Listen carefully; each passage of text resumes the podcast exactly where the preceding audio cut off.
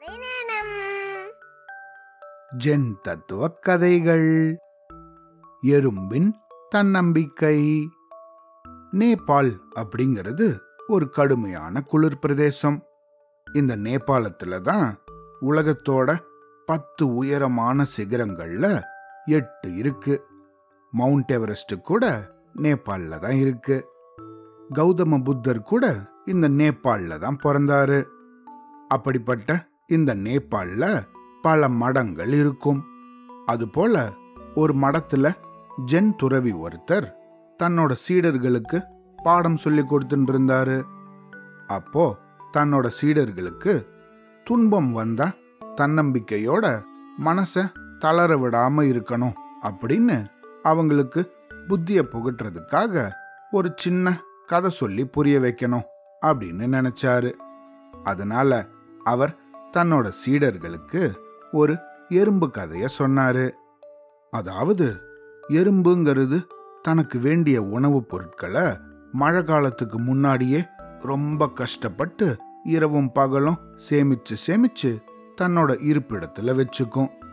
அந்த மாதிரி ஒரு தடவை எறும்பு ஒன்று தன் வாயில கொஞ்சம் நீளமான உணவுப் பொருளை தூக்கிட்டு போயிட்டு இருந்துச்சு. அப்படி அது போற வழியில ஒரு விரிசல் ஒன்று தென்பட்டது. அதனால இந்த எறும்பு அதை தாண்டி போக முடியாம ரொம்ப கஷ்டப்பட்டது. கொஞ்ச நேரம் அந்த விரிசலுக்கு இந்த பக்கமா இருந்து நல்லா யோசிச்சுது. அதுக்கப்புறமா அந்த எறும்பு தான் சுமந்துண்டு வந்த உணவுப் பொருளை அந்த விரிசல் மேல வச்சுது. அப்புறம் அந்த உணவு மேலேயே ஊர்ந்து போய் விரிசலை கடந்து விரிசலுக்கு அந்த பக்கமா சேர்ந்தது.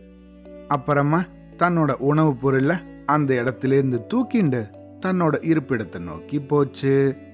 இத சொன்ன குரு தன்னோட சீடர்கள் கிட்ட இதே போல தான் நம்மளும் நமக்கு ஏதாவது துன்பம் ஏற்படும் போது அந்த துன்பத்தையே ஒரு பாலமா வச்சு அதை நம்ம கடந்து போய் அதிலிருந்து முன்னேறணும் அப்படின்னு சொன்னாரு.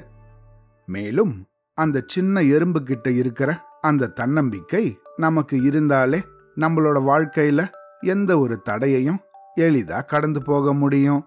இதன் மூலமா நமக்கு ஏற்பட்ட அந்த துன்பமும் காணாம போயிடும்னு சொன்னாரு. சரியா? அவ்வளோதான்.